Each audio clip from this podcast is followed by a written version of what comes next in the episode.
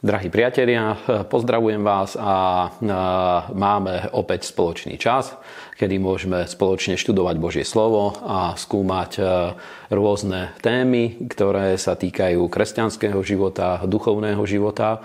A zvlášť počas tohto dnešného stretnutia, vysielania, chcel by som hovoriť o témach, ktoré sa dotýkajú vyslovene kresťanského života a rôznych skúseností, ktoré ako kresťania môžeme mať. Najprv by som rád vám poďakoval za to, že povzbudzujete Božiu prácu, Božie dielo tam v tých regiónoch, kde žijete. A samozrejme, keď ste súčasťou našej služby, tak ďakujem vám za všetku podporu, obetavú službu a rôzne veci, ktorými podporujete Božie dielo, takisto za finančnú podporu. A máme toto vzrušujúce obdobie, v ktorom sa nachádzame. A už aj minule, keď som sa k vám prihováral týmto online spôsobom, tak hovorili sme trochu o tých zmenách, ktoré opäť nastali v spoločnosti. A vidím, že tieto obdobia víziev robia cirkvi a kresťanom celkom dobre. A podľa mňa aj z toho dôvodu, že Biblia hovorí o kresťanoch a o našom živote, že my sme ako ovčie stádo, sme ľudia, ktorí majú tú ovčiu prirodzenosť. A nemyslím si, že v tom zmysle, že by sme všetko zjedli ako ovce, že by sme teda boli takí bez vlastného úsudku, bez vlastného názoru na vec, pretože niekedy v negatívnom zmysle hovoria o ľuďoch bez názoru, že sú ako ovce. A samozrejme, že voči Bohu sme takými ako ovce, pretože On je náš pastier a my sme ovce, ktoré ho nasledujú. A keďže ovca je stádové zviera a keď sa cíti byť ohrozená, tak väčšinou hľadá to, ako by sa zhromaždili k sebe, ako by sa dostali vedľa seba ovce. Presne tak aj dá sa vidieť v tých obdobiach rôznych víziev. Kresťania hľadajú útočisko v cirkvi medzi svojimi vlastnými a vďaka Bohu, že máme dobre fungujúce stabilné zbory, dobre fungujúcu stabilnú službu cirkvi, kde každý človek môže prísť aj teraz v tomto období a dá sa vidieť, že medzi kresťanmi stále je dobrá nálada, dobrá atmosféra, sme plní dobrých očakávaní a viery, pretože situácie, ako je tá, ktorou aj teraz prechádzame, my tak chápeme, že sú to teda skúšky viery, sú to pre nás výzvy. A keďže vieme, že v Kristovi Ježišovi skrze znovuzrodenie dostali sme sa na stranu víťazstva, práve preto nevieme dívať sa takým negatívnym spôsobom na okolnosti, na udalosti, ale vždycky z tej pozície víťazstva hľadáme, ako prejsť cez rôzne výzvy, rôzne skúšky a rôzne udalosti. A pokiaľ nás sleduje teraz niekto, kto ešte nespoznal Pána Ježiša Krista alebo z rôznych dôvodov, ak sa stalo to, že aj ste boli kresťania a dostali ste sa mimo život s Bohom, či už vás stiahol svet, hriechy, alebo rôzne okolnosti, alebo rôzne aj situácie, ktoré možno ste zažili v cirkvi. Ja veľmi vás povzbudzujem na to, aby práve v takýchto dňoch, v takýchto situáciách, aby znovu ste obnovili spoločenstvo s Bohom, aby ste sa pripojili znovu späť medzi Boží ľud, lebo určite chápem oprávnenosť určitých výčitiek, že cirkev nie je dokonalá, pretože sú v nej prítomní ľudia a tam, kde sú prítomní ľudia, tam sú prítomné aj hriechy, tam sú prítomné aj ľudské slabosti, ale cez to všetko som presvedčený, že spoločenstvo veriacich, cirkev, je najlepším miestom, kde človek môže stráviť život, pretože Božie slovo nám to hovorí, že zbožnosť má zasľúbenia aj terajšieho, aj večného života. A vďaka Bohu, cez všetky rôzne nedostatky, ktoré ako ľudia máme, včetne mňa, včetne vás, cez to všetko stále dá sa vidieť, že je medzi nami Božia priazeň, je medzi nami Božia milosť a Boh nás nezavrhol a stále stále posúva naše životy, aj službu, aj všetky oblasti nášho života ďalej. Teraz v týchto dňoch je to veľmi vzrušujúce, že skoro každý deň sú niekde bohoslúžby a tu na Martine máme za týždeň 5 zhromaždení, 5 bohoslúžieb, kde sa stretáva Boží ľud kvôli týmto obmedzeniam, a na ďalších miestach zase máme tiež viacero bohoslúžieb aj v Bratislave a popri tom stále fungujeme aj na ďalších miestach.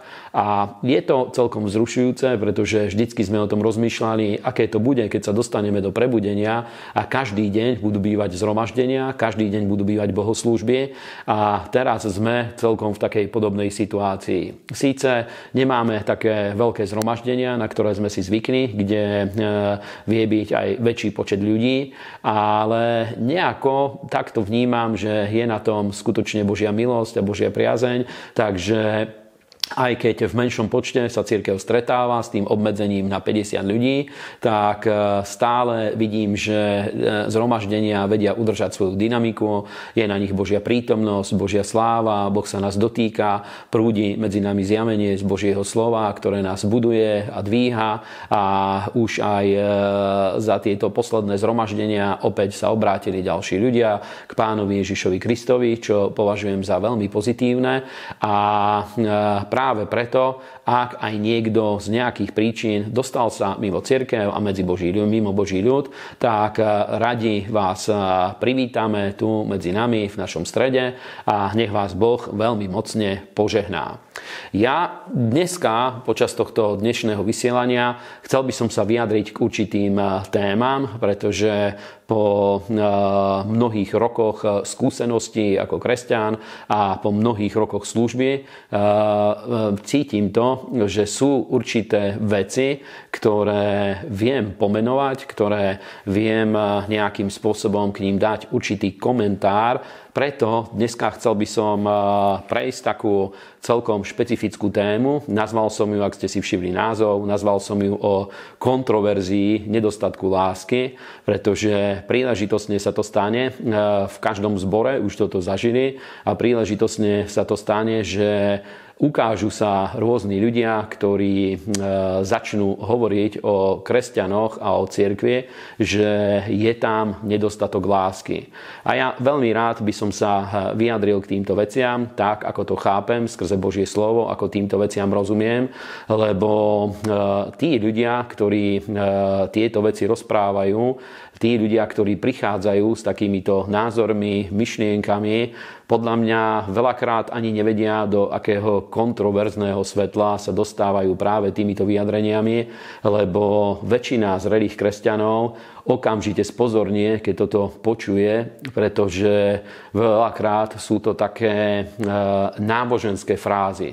A v skutočnosti je pravdou, že keď niekto použije niečo také, povie, že je v cirkvi nedostatok lásky, samozrejme ľudia spozornejú, začnú si klásť otázky, či je to pravda, nie je to pravda, alebo ako to vlastne v skutočnosti je, lebo nikto nemá ten barometer lásky. Ja nepoznám takého človeka, ktorý by mohol byť oprávnený na to, aby vedel povedať, či niekde je dostatok lásky, alebo či niekde je nedostatok lásky, pretože vnímanie lásky, to je veľmi subjektívna záležitosť. Takisto veci ohľadne toho, či niekto cíti sa byť naplnený láskou, alebo či sám seba vidí ako človeka, ktorý miluje druhých a ktorý dáva lásku druhým ľuďom. Takisto je to veľmi subjektívna vec, pretože vždycky sú aj ľudia, ktorí budú mať pocit, alebo budú si o nás myslieť, že my sme, ja neviem, arogantní, uzavretí, alebo ľudia bez záujmu o druhých, a zase budú ľudia, ktorí budú vedieť to, že úplne bezprostredným spôsobom ich milujeme, vieme voči ním prejavovať svoju lásku a tak ďalej. A veľakrát toto vnímanie, či my ľudí milujeme, alebo či ľudia milujú nás, je podriadené aj našemu vlastnému vnútornému stavu. Napríklad, keď niekto je podráždený alebo necíti sa úplne komfortne z nejakých dôvodov, alebo pokiaľ, ja neviem, má veľmi uponáhľaný život alebo žije veľmi chaotickým spôsobom, väčšinou títo ľudia nevedia tieto veci dostatočne objektívne posúdiť, teda tie príčiny vedia byť rôzne, prečo ľudia môžu cítiť alebo vnímať to, že je nedostatok lásky, pritom celá vec nemusí byť ani veľmi objektívne posúdená a môže byť subjektívna. A práve preto, že téma je fakt skutočne zaujímavá, veľmi ma to zaujalo, preto chcel by som aj viacero veršov prečítať ohľadne týchto tém a poprosím vás, začneme v Jakubovom liste v 1. kapitole, 19. verš. Chcel by som odtiaľto prečítať jedno slovo. A znovu poviem, že ako skúsený služobník, ako človek, ktorý už veľmi veľa vecí som zažil medzi kresťanmi v cirkvi, aj ako pastor, aj ako veriaci, ako kresťan, pretože okrem toho, že som pastor, som aj kresťan a som súčasťou väčšej služby, ako je tá, ktorú robím ja. Práve preto mám skúsenosť na obidvoch stranách, na obidvoch póloch, aj ako kresťan, ale aj ako pastor. A viem tieto veci z rôznych strán teda posudzovať a poprosím vás, teda pozrime, čo Biblia hovorí v liste Jakuba v 1. kapitole v 19. verši. Tu hovorí apoštol Jakub: takže moji milovaní bratia, nech je každý človek rýchly počuť a pomalý hovoriť a pomalý do hnevu. Ale môžeme už prečítať kúsok v čaši, aj od 16. verša až do 19. Neblúďte, moji milovaní bratia, každé dobré danie a každý dokonalý dar zostupuje zhora od Otca svetiel, u ktorého niet zmeny alebo nejakého obratu zatvonenia, a chcúc to tak, splodil nás slovom pravdy, aby sme boli akousi prvotinou jeho stvorení. Takže moji milovaní bratia, nech je každý človek rýchly počuť, pomalý hovoriť a pomalý do hnevu. Amen.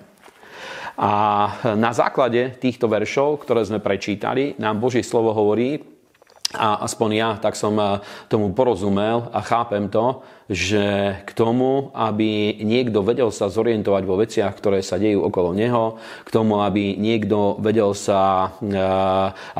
niekto správne stanoviť aj duchovnú diagnózu, pretože zažil som stovky pastoračných rozhovorov, ktoré som musel absolvovať, už nie desiatky, ale stovky za tie roky služby, tak naučil som sa ako služobník, že je veľmi dôležité počúvať, čo ľudia hovoria, veľmi je dôležité počuť to, čo rozprávajú, a nie vždycky z toho dôvodu, že aké informácie chcú odovzdať, ale práve kvôli tomu, že keď počúvate, čo ľudia hovoria, veľakrát viete prísť na to, aký je ich duchovný stav a aký je ich vzťah a ich spoločenstvo s Bohom.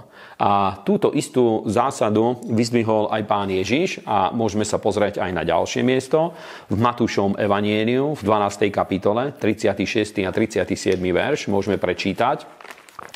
Tu Pán Ježiš hovorí o slovách ľudí, o myšlienkach a o tom obsahu slov, ktoré ľudia hovoria. Povedal veľmi zaujímavú vec, ktorú je dobré, aby my z tohto sme sa poučili a aby sme z toho niečo aj prijali. A môžeme pozrieť už aj 35., 35, 36, 37. Dobrý človek z dobrého pokladu srdca vynáša dobré veci a zlý človek zo zlého pokladu vynáša zlé veci. Ale hovorím vám, že z každého prázdneho slova, ktoré povedia ľudia, vydajú počet v deň súdu, lebo zo svojich slov budeš ospravedlnený a zo svojich slov budeš odsúdený. Amen. A Pán Ježiš túto istú zásadu stanovil, pretože my vieme pochopiť to, že slová, ktoré ľudia hovoria, väčšinu slov, teraz nehovoríme o takých frázach, ktoré používame, alebo o zásadách slušného správania, pretože v určitom zmysle každý, kto chce prežiť vo svete, musí sa naučiť aj to, kedy je dôležité hovoriť veci takým spôsobom, ktoré sú úplne neutrálne. Že preto, aby vedeli sme budovať vzťahy, preto, aby mohli sme udržiavať rôzne vzťahy, veľakrát je nutné, aby človek sa vedel aj neutrálnym spôsobom vyjadriť, takým, kde nemusí odhaliť skutočný stav svojho vnútorného života. Ale keď dlhodobo počúvame určitých ľudí, počúvame ich vyjadrenia, skúmame to, ako sa správajú, a myslím, že pastori vedia tieto veci dostatočne dobre posúdiť, alebo pokiaľ vnímame verbálnu, ale aj neverbálnu stránku komunikácie, ako ľudia komunikujú, tak vieme veľakrát pochopiť to, že aký je ich duchovný stav. A je to podobné ako u lekára, keď niekto príde k lekárovi a lekár sa ho spýta na určitú oblasť, na to, ako sa cíti. A niekedy, zvlášť dobrí, skúsení lekári zo symptómov, ktoré opíšu ľudia, z toho, ako opisujú určité veci, veľakrát vedia nájsť tú príčinu, prečo cítia sa nekomfortne. A sú niektoré také druhy ochorení a samozrejme my veríme v Božie uzdravenie, ale iba ako ilustráciu to chcem priniesť. Sú určité druhy ochorení, ktoré môžu sa ukázať napríklad na koži človeka a ich príčina je niekde úplne inde, vo vnútornostiach, v pečení alebo s problémami tráviaceho traktu a tak ďalej. Ale tie vonkajšie prejavy sú, že môžu byť rôzne alergie a rôzne také veci, ktoré sa prejavujú úplne niekde inde. Ale zvlášť skúsení lekári veľakrát vedia to posúdiť, že na základe určitých symptómov nezaoberajú sa len odstránením týchto symptómov, ale vedia pochopiť, pretože chápu komplexným spôsobom organizmus človeka, vedia pochopiť to, že v tom komplexnom pohľade odkiaľ vychádza skutočne tento problém. A myslím, že duchovná služba je tomuto veľmi podobná, zvlášť pokiaľ niekto je postavený v tej službe vedenia, pastorácie a vecí, ktoré sú s týmto spojené. Veľakrát ľudia, ktorí majú takúto duchovnú službu, musia sa naučiť, ako určité veci dajú sa pochopiť, ako určité prejavy a určité gestá, určitá forma komunikácie, určité slovné spojenia, čo za nimi stojí, čo za nimi sa dá nájsť, aké je pozadie týchto vecí. A práve preto hovorím, že mnohokrát ľudia, ktorí napríklad prídu a prinesú určité výčitky, napríklad ohľadne toho, či je niekde dostatok lásky alebo je niekde nedostatok lásky, mnohokrát ani nevedia, že koľko veľa vecí dá sa vypovedať takouto jednoduchou, zdanlivo neškodnou formuláciou, koľko veľa vecí vedia týmto prezradiť sami o sebe a o svojom vlastnom živote. A môžeme pozrieť, aby sme sa posunuli ďalej. Chcel by som vám ukázať teda, že čo je v pozadí tých vecí, keď ľudia idú a hovoria o nedostatku lásky. Za prvé, je niekoľko takých oblastí, ktoré ja by som rád vyzdvihol. Za prvé, keď ľudia hovoria o nedostatku lásky, podľa mňa väčšinou základný problém je niekde inde. A ja videl som to napríklad aj v manželstve. Teraz nedávno s mojou manželkou oslávili sme 25. výročie uzavretia sobáša a ako teda aj manžel, ktorý dlhoročne žije v manželstve, a myslím si, že máme dosť dobre fungujúce manželstvo. Pre mnohých by sme mohli byť príkladom, aj keď nechcem to tak povedať, že ľudia si so mňa majú brať príklad, ale iba hovorím, že mnohým ľuďom by sme mohli byť príkladom, pokiaľ by sme chceli do takého svetla to dať. A ako manžel, keď som vstúpil do manželstva, vedel som jednu základnú vec, ktorú som hovoril aj mojej manželke, snažil som sa jej to vysvetliť, a síce, že v hociakej miere sú potreby prítomné v jej živote, zvlášť ľudia sú na to postavení, aby prijímali lásku a aby boli naplnení láskou, na to, aby ich život dobre prosperoval, aby vedeli sme dosiahnuť ten plný potenciál svojho života, života, tak je veľmi dôležité, aby žili sme v takej atmosfére lásky, prijatia a toho, aby ľudia cítili vnútorne sa naplnení. A veľakrát ale tieto očakávania sú zlým spôsobom otočené a práve preto ja som tak vďačný, že mohol som spoznať toto prebudenecké, znovuzrodenecké kresťanstvo, pretože veľakrát ľudia položia očakávania, čo sa týka toho vnútorného naplnenia a zvlášť v dospelom veku zlým spôsobom majú nastavené očakávania a niekedy ich očakávania sú dokonca až nelegálne. A ja som to pochopil už dávno, že k tomu, aby napríklad vedel som byť dobrým manželom, prvoradá vec je, že ja potrebujem mať dobré spoločenstvo s Bohom, pretože v spoločenstve s Bohom je naplnená väčšina mojich vnútorných potrieb, ktoré mám a práve preto viem byť stále plný radosti, pokoja a rôznych iných vecí a viem toto potom dávať aj ďalej a robiť šťastnými, spokojnými, radosnými aj ľudí, ktorí sú v mojej blízkosti a ktorí sú v mojom okolí. A takisto v tej oblasti naplnenia života láskou je to veľmi podobné, pretože autentickým zdrojom lásky v našom živote je skutočne spoločenstvo so živým Bohom skrze nášho Pána Ježiša Krista a toto spoločenstvo prežívame v Svetom Božom duchu skrze naplnenie Svetým Božím duchom a skrze osobné spoločenstvo s Bohom skrze v Svetom Božom duchu. A práve preto, keď ľudia prídu a vyzvihnú napríklad to, začnú poukazovať na to, že na nejakom mieste je nedostatok lásky, mňa väčšinou napadne prvá otázka, že aký je ich vzťah, čo sa týka spoločenstva s Bohom. Ja obrátil som sa úplne z pohanského prostredia. Môj život bol úplne pohanský predtým, ako som sa znovu zrodil a kým som sa stretol s kresťanstvom.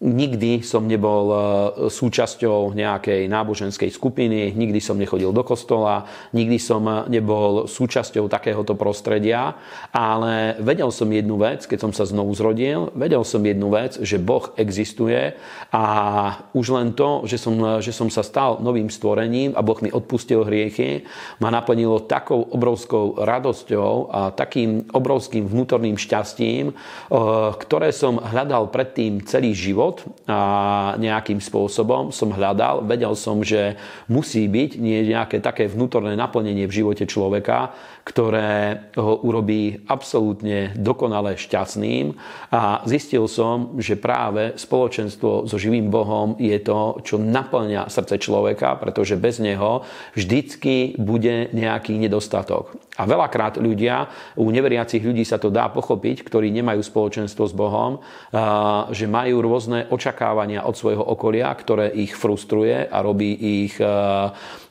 robí ich veľakrát zatrpknutými a robí ich veľakrát takými zahorknutými ľuďmi, pretože chceli by od svojho okolia získať také naplnenie svojho vnútorného života, ktoré im vie ponúknuť iba spoločenstvo so živým Bohom.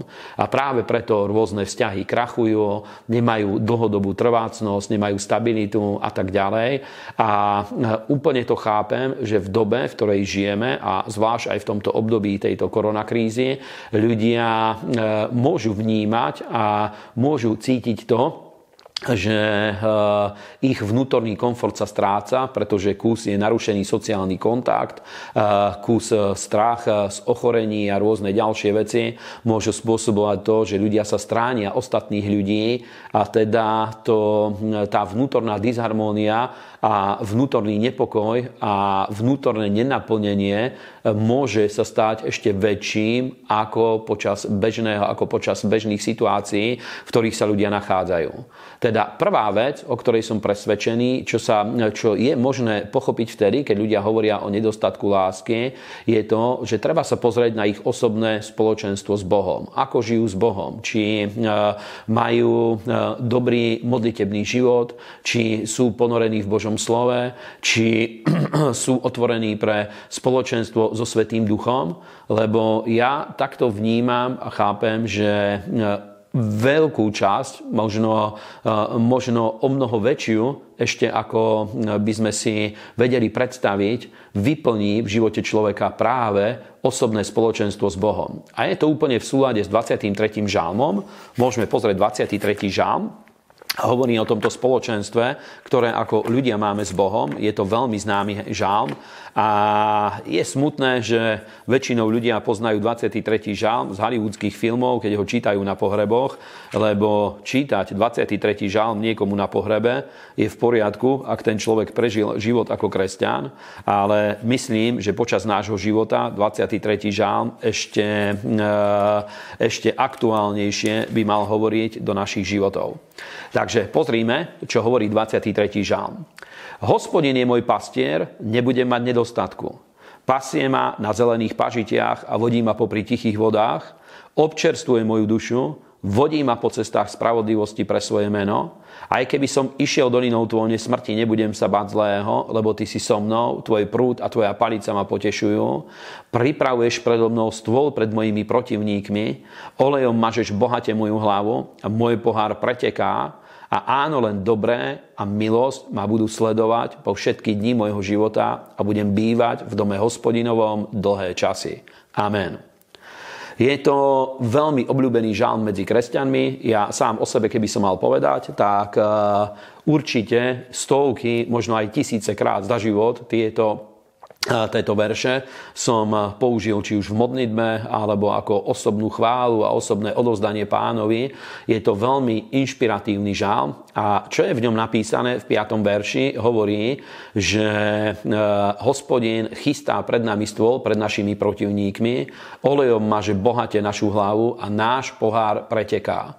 A skutočne ľudská osobnosť je ako nádoba, ako pohár a hovorí o vzťahu s Bohom, hovorí tu na Dávid inšpirovanou rečou skrze inšpiráciu a zjavenie od Svätého Ducha, hovorí, že môj pohár preteká. A skutočne toto je veľmi pravdivý obraz, pretože ten, kto má silné osobné spoločenstvo s Bohom, dobré spoločenstvo s Bohom, jeho pohár skutočne preteká, pretože je natoľko naplnený Božou prítomnosťou a jeho vnútorné potreby natoľko sú naplnené v spoločenstve s Bohom, že môže obohacovať ľudí, ktorí sú v jeho okolí a v jeho blízkosti a môže robiť svoje okolie šťastným a zároveň aj sám je stále naplnený, pretože tento pohár stále je doplňaný tak, ako aby pretekal. A je to asi najlepší obraz, ktorý môžeme nájsť o živote človeka. Teda keď niekto hovorí o tom, že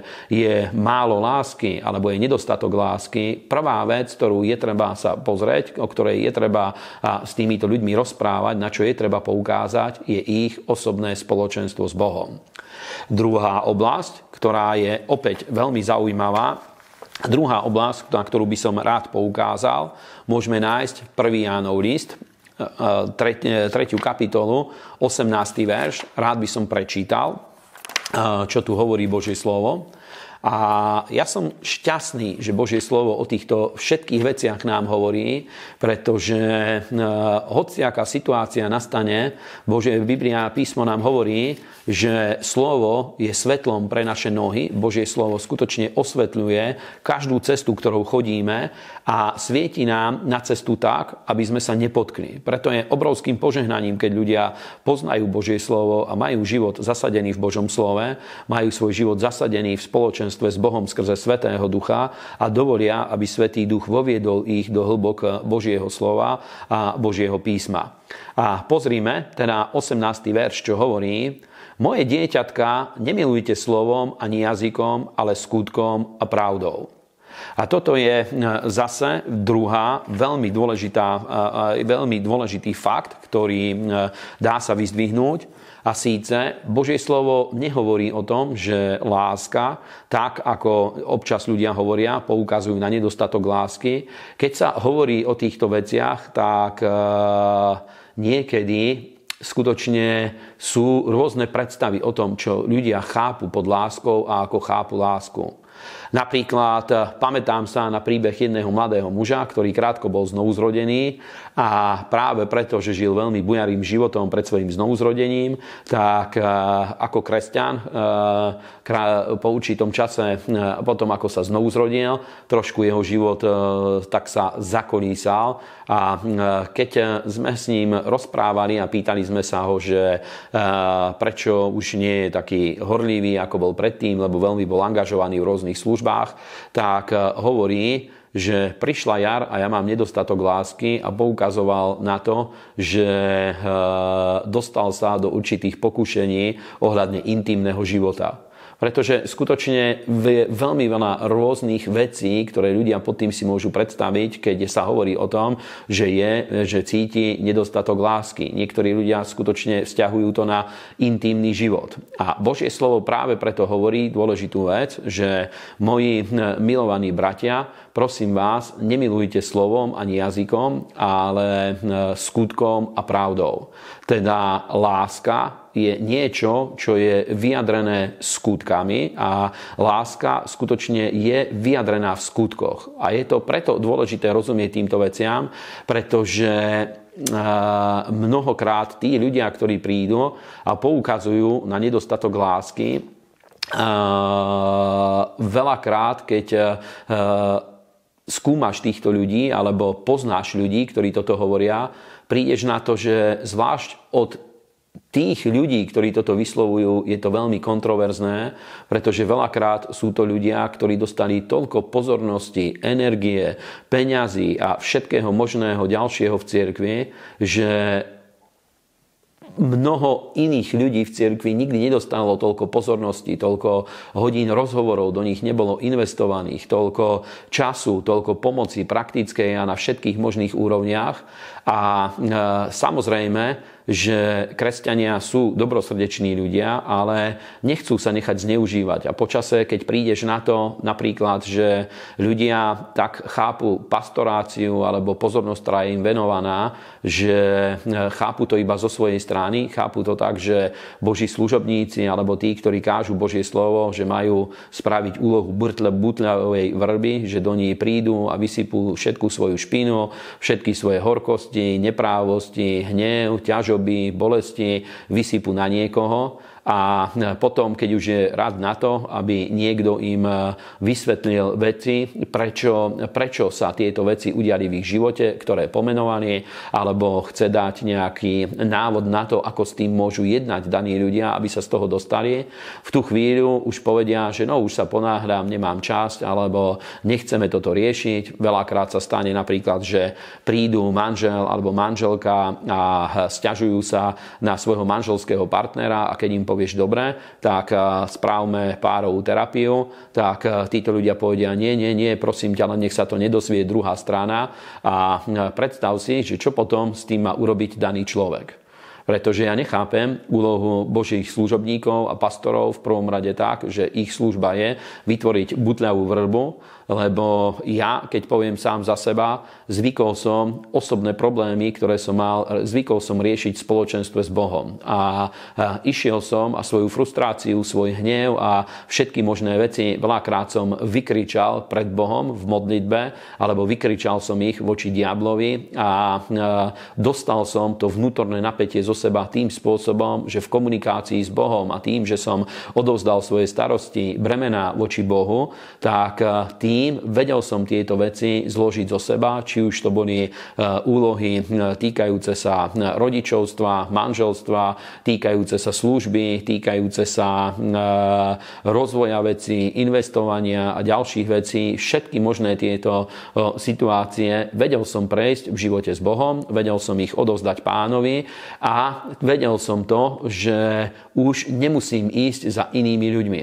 A pokiaľ som cítil, že aj tak neviem sa cez určité situácie dostať, vtedy bol som veľmi vďačný za rady, ktoré skutočne vedel som aplikovať vo svojom živote a zvlášť za tie rady, o ktorých som videl, že fungujú a prinášajú ovocie.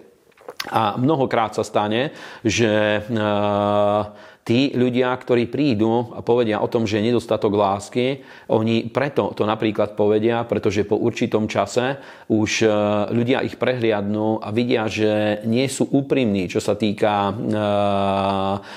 chápania svojho života, čo sa týka toho, že by skutočne hľadali riešenia, ktoré by ich životy posunuli dopredu. A po čase, keď už není ochota na taký druh komunikácie, ktorá je jednostranná a len o sypaní špiny do uší druhých ľudí. Ja napríklad nechcel by som byť v koži určitých ľudí, určitých služobníkov, ktorí toto nechápu a nemajú to zjavenie, alebo nechápu tak službu v Božom kráľovstve, že toto nie je naša úloha, a aby tieto veci sme znášali a trpeli do nekonečna. Chápem, že sú situácie, kedy je treba toto zniesť, ale nie je to údelom, pretože niekedy sa stane, minule bol som súčasťou jedného rozhovoru, že jeden človek v jednom rozhovore povedal, že už je určitá osoba, ktorá keď vidí, že telefonuje, prvá otázka v telefóne je, že čo zase potrebuješ. Pretože ten daný človek spomenie si iba vtedy na tú druhú osobu, iba vtedy, keď od nej niečo potrebuje. A počase samozrejme, že ľudia cítia to, že vzťah je jednostranný bez toho, aby z druhej strany bola akákoľvek odozva alebo hociaká, nepoviem, že protislúžba, to by nemuselo byť správne pochopené, ale nejaká interakcia z druhej strany, a iba keď je problém a treba niečo riešiť, iba vtedy sa ozve. A počase už ľudia toto potom cítia a už nie sú až tak otvorení na komunikáciu alebo vzťah s ľuďmi, ktorí roky takýmto spôsobom sa správajú. A mnohokrát tí ľudia, ktorí prinesú práve tieto obvinenia, že je nedostatok lásky, keby ste pozreli na ich život, tak prídete na to, že v skutočnosti oni stávajú sa do úlohy obetí a oni nikdy nič nepriniesli do životov druhých ľudí. Alebo v omnoho menšej miere, ako je to, čo od druhých ľudí prijímali. Teda to je druhá oblasť, na ktorú je treba sa pozrieť, že láska skutočne sa prejavuje v skutkoch. A mnohokrát sú určité situácie, pretože znovu poviem, že ja chápem, že v určitých situáciách, chápem aj to, že niekedy ľudia môžu vnímať tieto veci takým spôsobom. Ja sa pamätám na príbeh jednej mladej ženy, bolo to už roky dozadu, keď som začal slúžiť ako mladý pastor. Ona vtedy vstúpila do manželstva a priniesla, mali sme jedno stretnutie ako kresťania a ona tam hovorila jednu zaujímavú vec, ktorú celé roky som si zapamätal. Hovorila o tom, že jej rodičia počas jej tínedžerského veku málo kedy jej dopriali to, že by jej kúpili nejakú vec, ktorá by ju skutočne potešila ako tínedžera. A myslela si, že jej, a pritom boli celkom slušne situovaní, a myslela si, že jej rodičia ju nemajú tak radi, ako majú radi rodičia jej rovesníkov, ako jej rovesníkov majú radi ich rodičia. A cítila v tom určitý deficit.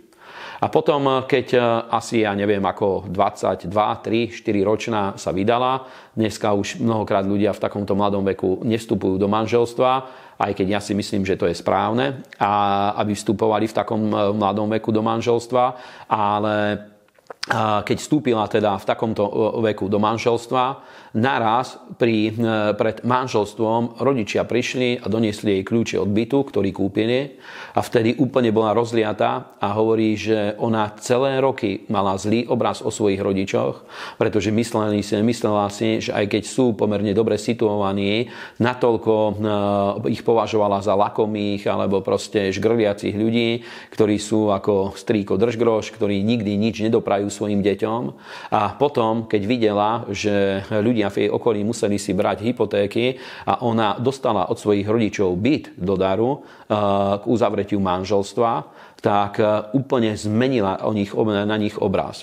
A toto veľakrát je presne to, čo Božie slovo hovorí, že prosím vás, moji milovaní bratia, nemilujte slovom ani jazykom, ale skutkom a pravdou. A to je treba naučiť sa vnímať a treba, aby ľudia chápali to, že láska, pravda, láska je to, že ľuďom vieme pomôcť nájsť pravdu. Toto je o mnoho väčší skutok lásky, ako napríklad iba také fúkanie na dušičku. Alebo takisto to, keď sú skutky, ktoré vieme urobiť, vieme prejaviť určité skutky, to je veľmi dôležitý prejav lásky. A čo mnohokrát sa stane, že ľudia toto nevedia doceniť, a keď poviem aj z druhej strany, ako pastorov, ja viem, že toto mnohých pastorov frustruje.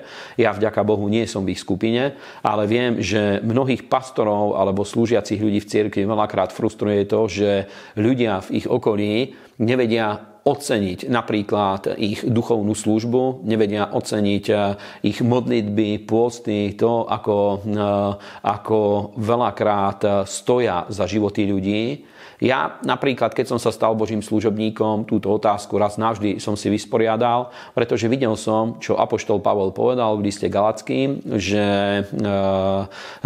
že keby som sa chcel páčiť ľuďom, alebo chcel som získať odmenu od ľudí, nebol by som Božím služobníkom. A už na začiatku služby dostal som také zjavenie od Boha a dostal som sa pod vplyv takých vyučovaní z Božieho slova, kde som pochopil, že službu je treba robiť z viery a netreba vôbec hľadieť na to, ako ľudia na to reagujú, pretože vedel som, že môžu byť aj ľudia, ktorí budú vďační a vďaka Bohu je veľmi veľa vďačných ľudí, ale určite nájdú sa aj takí ľudia, ktorí absolútne nevďačným spôsobom reagujú na veci, a vedel som, že vtedy nemusí ma toto nejakým spôsobom znepokojiť, pretože ja službu robím z viery a očakávam to, aby pred Bohom, môjim cieľom je, aby pred Bohom som bol veľký a aby Boh potvrdzoval moju službu a potvrdil môj život a tak ďalej, aby Boh sa priznával k môjmu životu. A vďaka Bohu vidím cez celé roky, že skutočne je Božia milosť a Božia priazeň na mne, aj na službe, ktorú robím, aj na hnutí, ktorého sme súčasťou. Takže je treba tieto veci úplne pravdivo vnímať a posúdiť. A síce, že osobne som presvedčený, že úloha kresťanov v cirkvi a úloha Božích služobníkov je v prvom rade starať sa o duchovné potreby a o duchovný život ľudí. A pravda je tak mocný nástroj, že ja chápem, že sú situácie, kedy ľuďom nie je príjemné počuť pravdu. A bolo také obdobie, možno rok, dva dozadu, kedy skoro celý jeden rok kázal som takým štýlom, kde stále som poukazoval na to, že veľakrát kresťania svoje chyby zhádzajú na diabla, pretože samozrejme ja verím v to, že existuje diabol, verím v to, že existuje diablové kráľovstvo, verím v dôležitosť duchovného boja, ale videl som, že ľudia svoju vlastnú lenivosť, svoje vlastné chyby, omyly, neochotu meniť samého seba alebo meniť svoj prístup k svojmu okoliu, meniť svoje vlastné správanie, skrývali za to, že preto určité veci sa nedaria v ich živote, pretože ešte neprelomili v duchovnom svete, ešte neprelomili v duchovnom boji.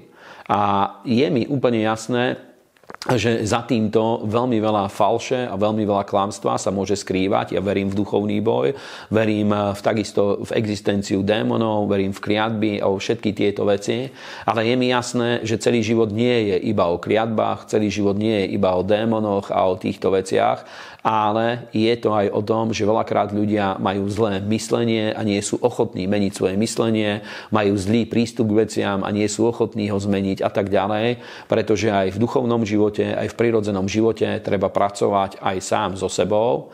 A niekedy, keď toto ľuďom povieš, tak povieš, že tak ich reakcia je, že to je príliš tvrdé, alebo povedia, že v tom nie je žiadna láska, pretože naraz už nie oni sú stredobodom pozornosti, okolo ktorého treba tancovať, ale na nich je položené bremeno, s ktorým oni sa musia sami vysporiadať, pretože osobný život môžem meniť iba ja, a v spoločenstve s Bohom sa môže meniť môj osobný život, ale nemôžem ja meniť život iného človeka.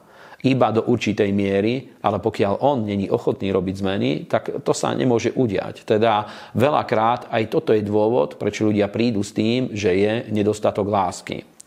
Tretia veľmi zaujímavá oblasť, ktorú Božie slovo popisuje, ktorú vieme v Božom slove nájsť, je napríklad to, že mnohokrát, keď ľudia hovoria o nedostatku lásky, a vďaka Bohu, že písmo je natoľko fantastickou správou, že vie tieto veci nám odkryť, mnohokrát za týmto sa skrýva, je to skrytá manipulácia. A neviem, či viete si spomenúť, v ktorom príbehu toto bolo použité, že ako môžeš hovoriť, že ma miluješ a pritom robíš určité veci. A je to také úsmevné, že veľakrát sa toto poukazuje na to, že sú to také, poviem, ženské fígle, ktorými ženy chcú manipulovať svojich mužov. Ale aj v duchovnom živote treba na to pozrieť, keď ľudia toto hovoria, pretože mnohokrát toto je nástroj na to, aby bolo zaťažené svedomie druhej strany, aby bola hodená vina na druhú stranu a aby ľudia boli ľahšie manipulovateľní a aby boli ľahšie ovládateľní. A pozrime na to, je to kniha Sudcov, je to veľmi zaujímavé, 16.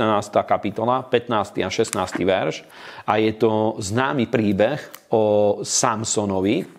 A už asi budete tušiť, na koho poukážem, pretože túto formuláciu je treba pozrieť na to, že kde Božie slovo používa tieto veci. A túto formuláciu vieme nájsť práve u Delily. A myslím, že ak niekto by správne tieto veci identifikoval a vedel by sám seba identifikovať, že slovami, ktoré môže použiť, keď povie, že slovami, ktoré použije, keď začne hovoriť o nedostatku lásky, môže sám seba identifikovať, že je v úlohe Delily, tak poviem vám, že to nie je pozitívny obraz o človeku. Toto nevytvára v žiadnom prípade pozitívny obraz o človeku. A preto je dobré o týchto veciach hovoriť, pretože viete, že aj malé deti napríklad, alebo aj tínedžerov, mnohokrát ich rodičia upozorňujú, že keď by niekto prišiel a núkal im cukríky a chcel ich pod tým, že sa im takým neprirodzeným spôsobom podlizuje a chce ich nejakým spôsobom získať, ovládnuť, alebo aby ich dostal do auta, alebo proste niekde, tak ako to používajú rôzni sexuálni devianti, tieto ťahy, tak presne tak dá sa vidieť, že sú určité ťahy, o ktorých ja cítim, že ako pastor je dôležité hovoriť, pretože môže sa stať, že niekto sa môže stretnúť s takýmito myšlienkami alebo slovami, že niekto ich prinesie, a pokiaľ my vieme, čo za týmito vecami môžeme čakať, tak vieme byť o mnoho ostražitejší. A Božie slovo nám hovorí, aby sme boli opatrní ako hadi a prostí ako holuby. Presne toto hovorí Božie slovo a je dôležité, aby mali sme tú opatrnosť. A minule niekto hovoril, že v origináli ani nie je hadi, pretože had v Biblii má negatívny obraz, je obrazom diabla, ale hovorí, aby sme boli opatrní ako jašterice, originálny výraz. Teraz som si na to spomenul. Minule bol som súčasťou nejakého rozhovoru a jeden z mojich priateľov, ktorý je dosť dobrý biblický znalec, túto vec vyzdvihol a veľmi ma to zaujalo. Nestihol som ešte preskúmať grécké originály, ale myslím, že to dáva veľmi dobrý obraz a dobrú logiku to má, ale znovu poviem, že nepreskúmal som to, teda bude ma to čakať, možno aj dnešný deň sa na to pozriem, keď bude mať čas do gréckych slovníkov, ale buďte opatrní ako jašterice. A skutočne viete, že jašterička je taký tvor, ktorý veľmi rýchlo reaguje na možné hrozby, veľmi rýchlo sa skrie a hľadá úkryt a tak ďalej. A myslím, že v kresťanskom živote toto je veľmi dôležité, keď ľudia vedia vycítiť určité veci, vedia ich rozpoznať. A to je jeden z dôvodov, prečo ja aj túto dnešnú tému s vami rozoberám. Teda pozrime, čo použila Delila voči Samsonovi, aby bol pre ňu ľahko manipulovateľný, pretože viete, že Delila chcela zistiť tajomstvo Samsonovho pomazania. A pozrime 15. a 16. verš a hovorí mu: na tomu povedala, ako môžeš povedať milujem ťa, keď nie je so mnou tvoje srdce. Toto už 3-krát si ma oklamal a nepovedal si mi, v čom leží tvoja veľká sila. A stalo sa, keď ho deň ako deň súžovala svojimi slovami a naliehala na neho, že to už nemohla zniesť jeho duša, bola znavená až na smrť. Vtedy jej vyjavil celé svoje srdce a povedal jej, britva nikdy nevstúpila na moju hlavu, lebo som Nazarejom Božím a tak ďalej. Znovu je to veľmi zaujímavé miesto, pretože ľudia, ktorí prinesú takéto myšlienky, triezvi, zdravo rozmýšľajúci, duchovní ľudia, podľa mňa okamžite spozornejú, keď počujú takéto myšlienky, pretože je to zaujímavé, keď pozrete celú Bibliu od začiatku až do konca, tak v starej zmluve síce Boh voči Izraelu dával výčitku, že síce ja vás milujem, ale vy ma nemilujete, ale to bola osoba Boha. Ale keď pozrete novú zmluvu, v ani jednom liste apoštol Pavol ani nikto iný nedáva výčitku o nedostatku lásky. Nikde nenájdete v žiadnom zbore, aj keď tam existovali rôzne problémy, morálne, duchovné problémy existovali v zboroch. Nikde nenájdete takú výčitku, že je medzi vami nedostatok lásky. Nájdete to, že je tam povzbudenie, aby sa rozhorili v láske.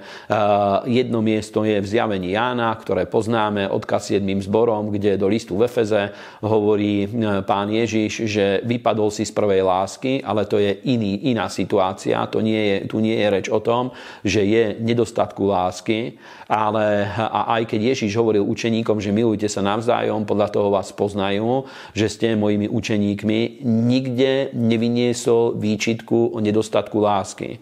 Ale keď je takáto situácia, keď Božie slovo o nej hovorí, že kto použil takúto formuláciu, že je nedostatok lásky, tak okamžite môžeme toto vidieť, že písmo hovorí, že toto použila Delila. A skutočne je to veľký nástroj manipulácie zo strany určitých ľudí. Toto vie byť obrovským nástrojom manipulácie a obvinenia, keď niekto chce niekoho obviniť. A my vieme, že táto obviňujúca reč, za tým je duch Jezábel a duch čarovania a manipulácia patrí do tejto kategórie, aj keď teraz hovoríme ešte o ľahšej forme a budeme hovoriť ešte o ťažšej forme čarovania v súvislosti s týmto, za chvíľu sa tam posunieme. Ale jednoznačne nám Božie slovo hovorí to, že Delila mala tento cieľ manipulovať Samsona a priviesť ho tam, kde chcela, do stavu, kde chcela. A vieme, ako reagoval Samson, že sa podarilo jej ho zlomiť. A keď o tom hovoríme znovu, napáda ma jeden príbeh, ktorý sa udial v živote jedných manželov, ktorí sú dosť blízki mojej osobe. Sú kresťania, dlhoroční, slúžiaci ľudia. A bola taká situácia, že jedno z ich detí, tínedžer, mal na nich jednu prosbu a chcel, aby mu dovolili, aby so svojou kamarátkou mohol ísť stanovať. Mal asi 14 rokov a pýtal od nich povolenie, aby mohli ísť spolu spať v stane na niekoľko dní počas leta, aby mu toto dovolili. A samozrejme, bohabojní, triezvi ľudia mu to nedovolili. A veľmi dlho tento syn ich manipuloval a obviňoval, dával na nich obvinenie, vyčítal im to a hovoril, že ho nemajú radi, pretože keby ho mali radi, tak by mu boli dovolili, aby išiel na niekoľko nocí do stanu so svojou kamarátkou. A poviem vám, že podľa mňa žiaden súdny, bohabojný človek by toto nedovolil svojmu dieťaťu, pretože láska práve musí dať aj ochranu a aj vtedy láska sa prejavuje ako láska, keď tá druhá strana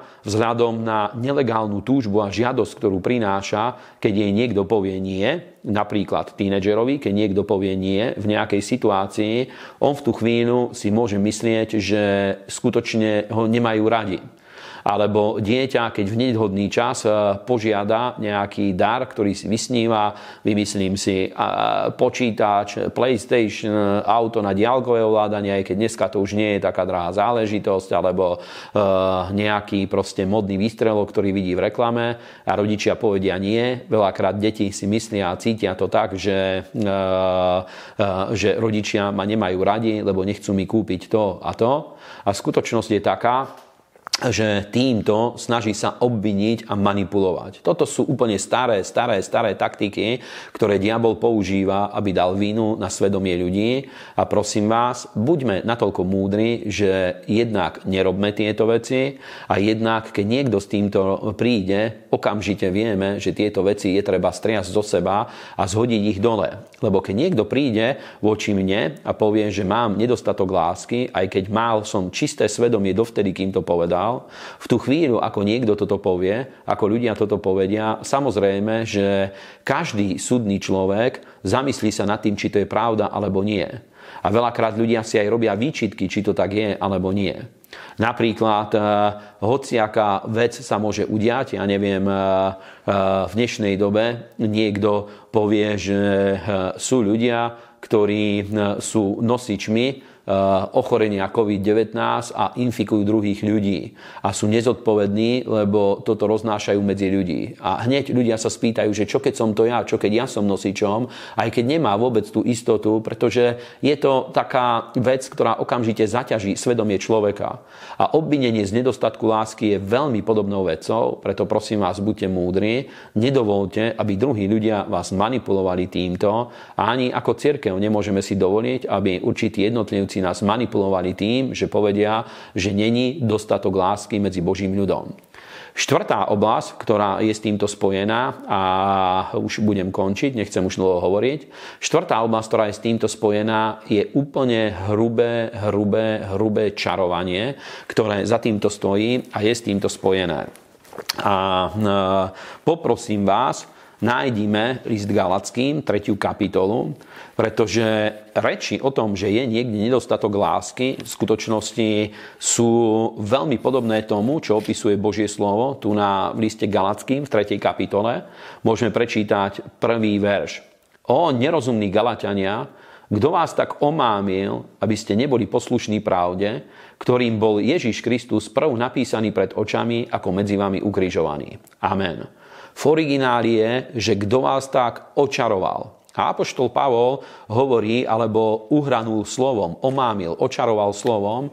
A apoštol Pavol skutočne používa tento silný, tvrdý výraz, čarovanie, pretože občas v kresťanstve sa o tomto hovorí a ja nie veľakrát o tomto hovorím za posledné roky, pretože vidím, že veľmi veľakrát kresťania zle tieto veci chápu. Preto ja snažím sa týmto formuláciám vo väčšine prípadov vyhnúť, pretože vidím, že veľakrát je to také, že aj keď niekto chce niekoho obviniť, tak povie, že ty čaruješ nado mnou. Pretože veľa ľudí ani nevie v skutočnosti, čo stojí za podstatou čarovania. V origináli je ten výraz omámiť alebo očarovať slovom, skrze slová. A je pravda, že slová sú nositeľom duchovnej moci a skrze slová je možné omámiť ľudí.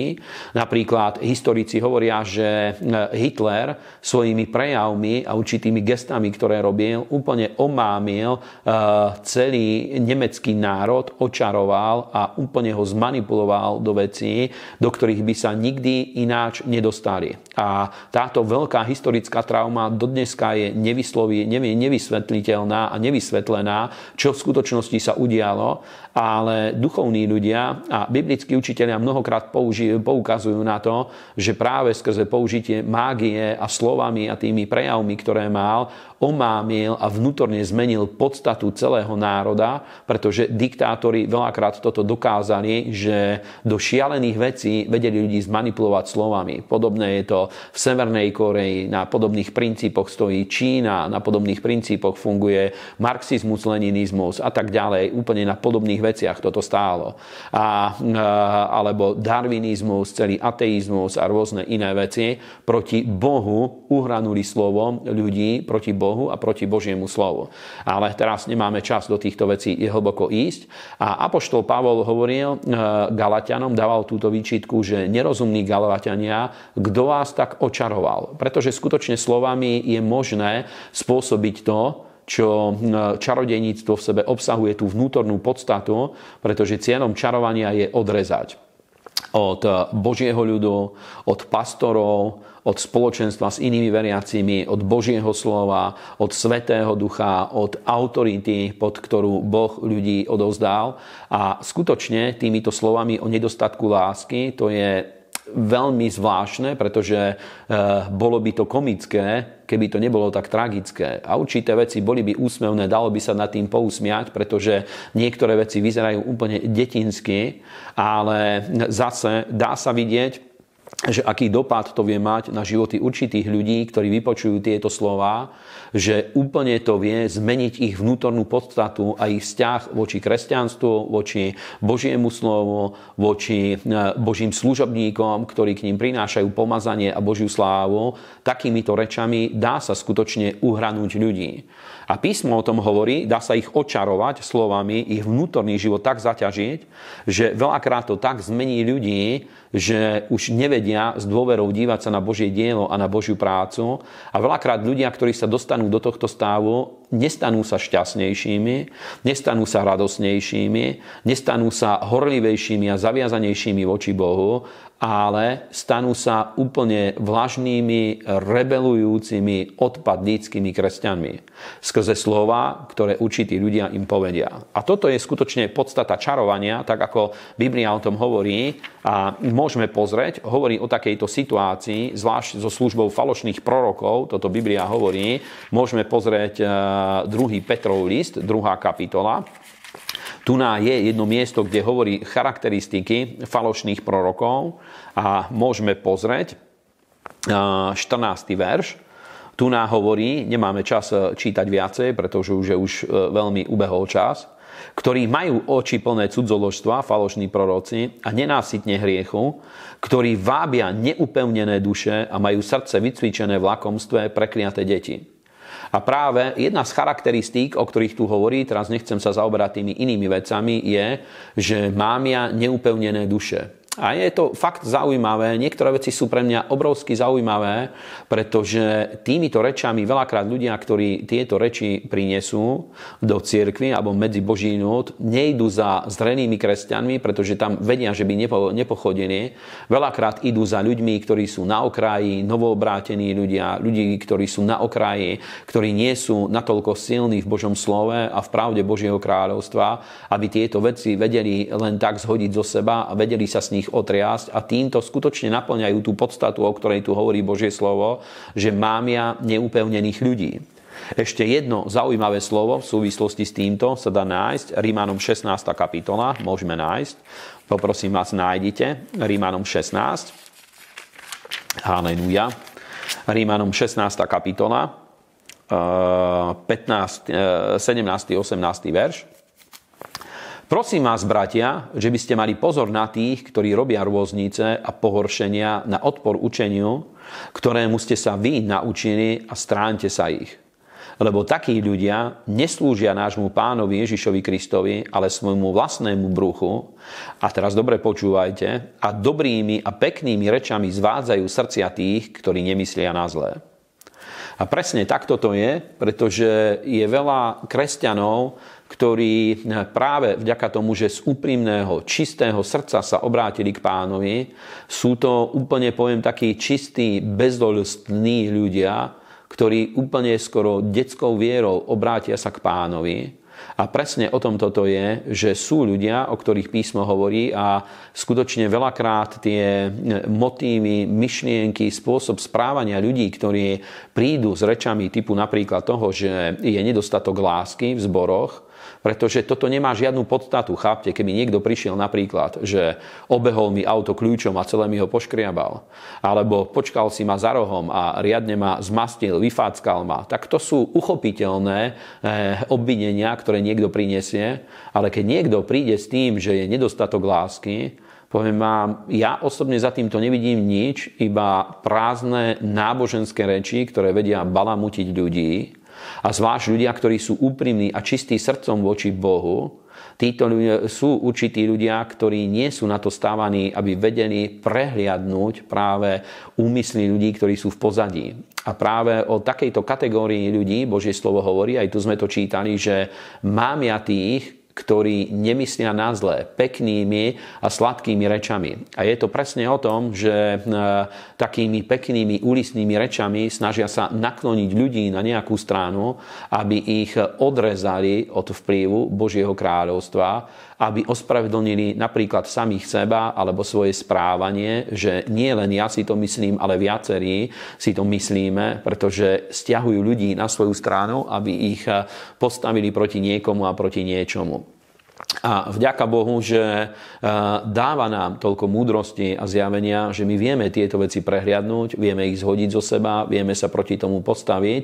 A ja všetkých vás povzbudzujem, priatelia, aj všetkých služobníkov, ďalších pastorov, aby boli ste veľmi silní, veľmi múdri, veľmi rozumní, aby nenechali ste sa vykývať takýmito vecami, pretože naše poslanie je šíriť evanjelium a Božie kráľovstvo.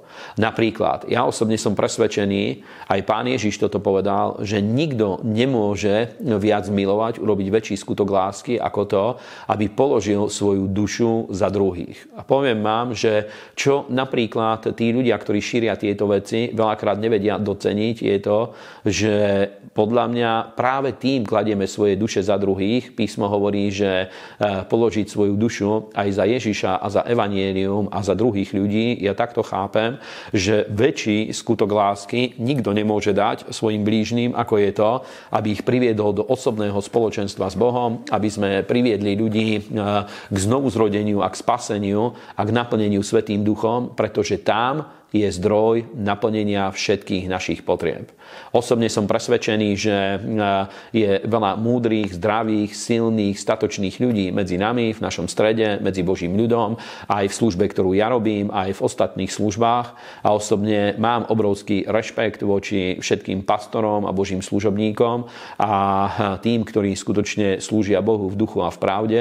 A viem, aká je to práca, viem, čo všetko stojí v pozadí tejto služby, aké rôzne obete to stojí.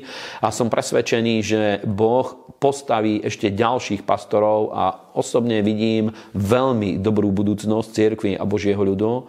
Som presvedčený, že stojíme na hranici jedného obrovského hnutia Božieho slova a Božieho kráľovstva v tomto národe. A som vďačný, že môžem byť súčasťou služby, ktorá toto prináša, ktorá pripravovala celé roky toto zázemie k tomu, aby Boh sa mohol hýbať v národoch, aj v tomto národe. A som presvedčený, že máme pred sebou veľmi dobrú budúcnosť a je jasné, že Biblia preto hovorí o týchto veciach, ktoré aj dneska sme spomínali, ako treba reagovať na rôzne slova alebo obvinenia o nedostatku lásky. Preto Božie slovo o tom dopredu hovorí, aby my sme neboli oklamaní. A vďaka Bohu práve preto, že slúžim už celé roky, v 90. rokoch, poviem vám, boli plné zbory tohto, že v kuse bol niekto, kto toto hovoril. A nepoviem, že som z týchto vecí unavený, pretože moja sila sa obnovuje v Božej prítomnosti a nie som z toho vďaka Bohu unavený, nie som v stave Samsona, neoberá ma to o pomazanie. Akurát cítim to vďaka Bohu, že vieme tieto veci prehliadnúť a vieme sa voči ním postaviť. Teda nech vás Boh všetkých požehná. Ďakujem, že ste si ma vypočuli. Ďakujem, že podporujete Božie dielo a Božiu prácu.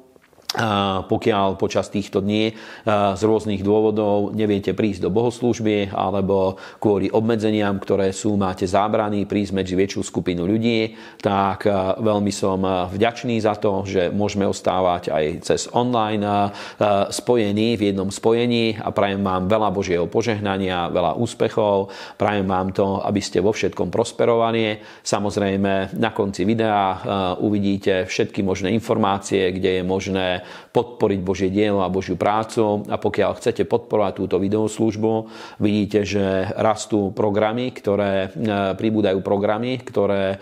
dávame do úbehu. Už je tu 20 minútovka, ktorá vychádza v pondelok pravidelne. Máme reláciu priama reč, toto všetko, na všetky tieto veci používame videotechniku z tej podpory, ktorú ste dali aj počas prvej vlny koronakrízy. A pokiaľ chcete ďalej podporiť, pretože my chceme rásť v kvalite týchto vecí a je to služba, ktorá je mimo štandardnú službu zborov, takže pokiaľ to chcete povzbudiť, podporiť, stačí, aby ste poslali nejakú čiastku na účet, cez čo vieme zvyšovať túto kvalitu a nakúpiť ďalšiu techniku, aby sme mohli zariadiť štúdia, kde by sme mohli tieto veci robiť, a prajem vám veľa úspechov, veľa požehnania. Na konci by som sa rád krátko pomodlil. Svätý Bože, chválim ťa, vyvyšujem a ďakujem ti za milosť a za každé požehnanie a za každý dobrý a dokonalý dar, ktorý príjmame od teba, od Otca svetiel, a ďakujem ti za všetkých tých, ktorí nás sledujú, a Pane, aj za všetkých ľudí, ktorí sa znovu zrodili, uverili v teba, za ľudí, ktorí sú v zboroch. Ďakujem ti za všetkých, ktorí aj na uliciach počujú evanjelium a veria v teba, a prosím ťa v mene Ježiša Krista, aby dal si ochranu pred týmito zvádzajúcimi rečami každému jednému človeku, a modlím sa v mene Ježiš, tieto slova nech sú neúčinnými, tak ako je napísané, že niektorý nástroj utvorený proti nám sa nestretne so zdarom a každý jazyk, ktorý proti nám povstal na súde, odsúdime. To je údel nás, služobníkov Hospodinových, a naša spravodlivosť je od Hospodina v mene Ježiš. Amen.